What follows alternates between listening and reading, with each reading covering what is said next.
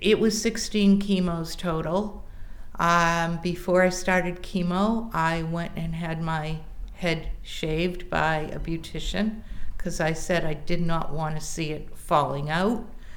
And, you know, got a wig, got everything in place prior, you know, and knew my reality as well as my city of people family, friends. It's it's I was very fortunate to have so many rally around me.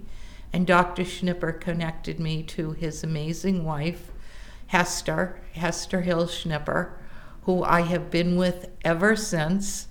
And she was amazing. I did her treatment group while in treatment group, then I'm still in her post treatment group. I see her one to one although that will terminate the end of June because she's retiring.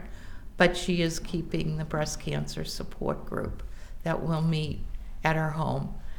And I can't say enough about her for her knowledge, her own survivorship, and and leading me through every even getting the wig off my head that I did not want to take off because my hair was not colored. It was looked like steel gray and all curly and uh, totally different than I have worked with.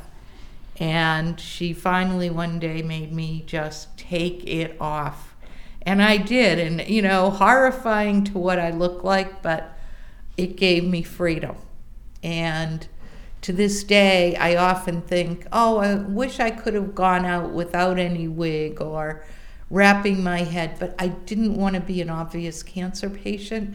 I didn't want to say, hey, hi, everybody, I have cancer.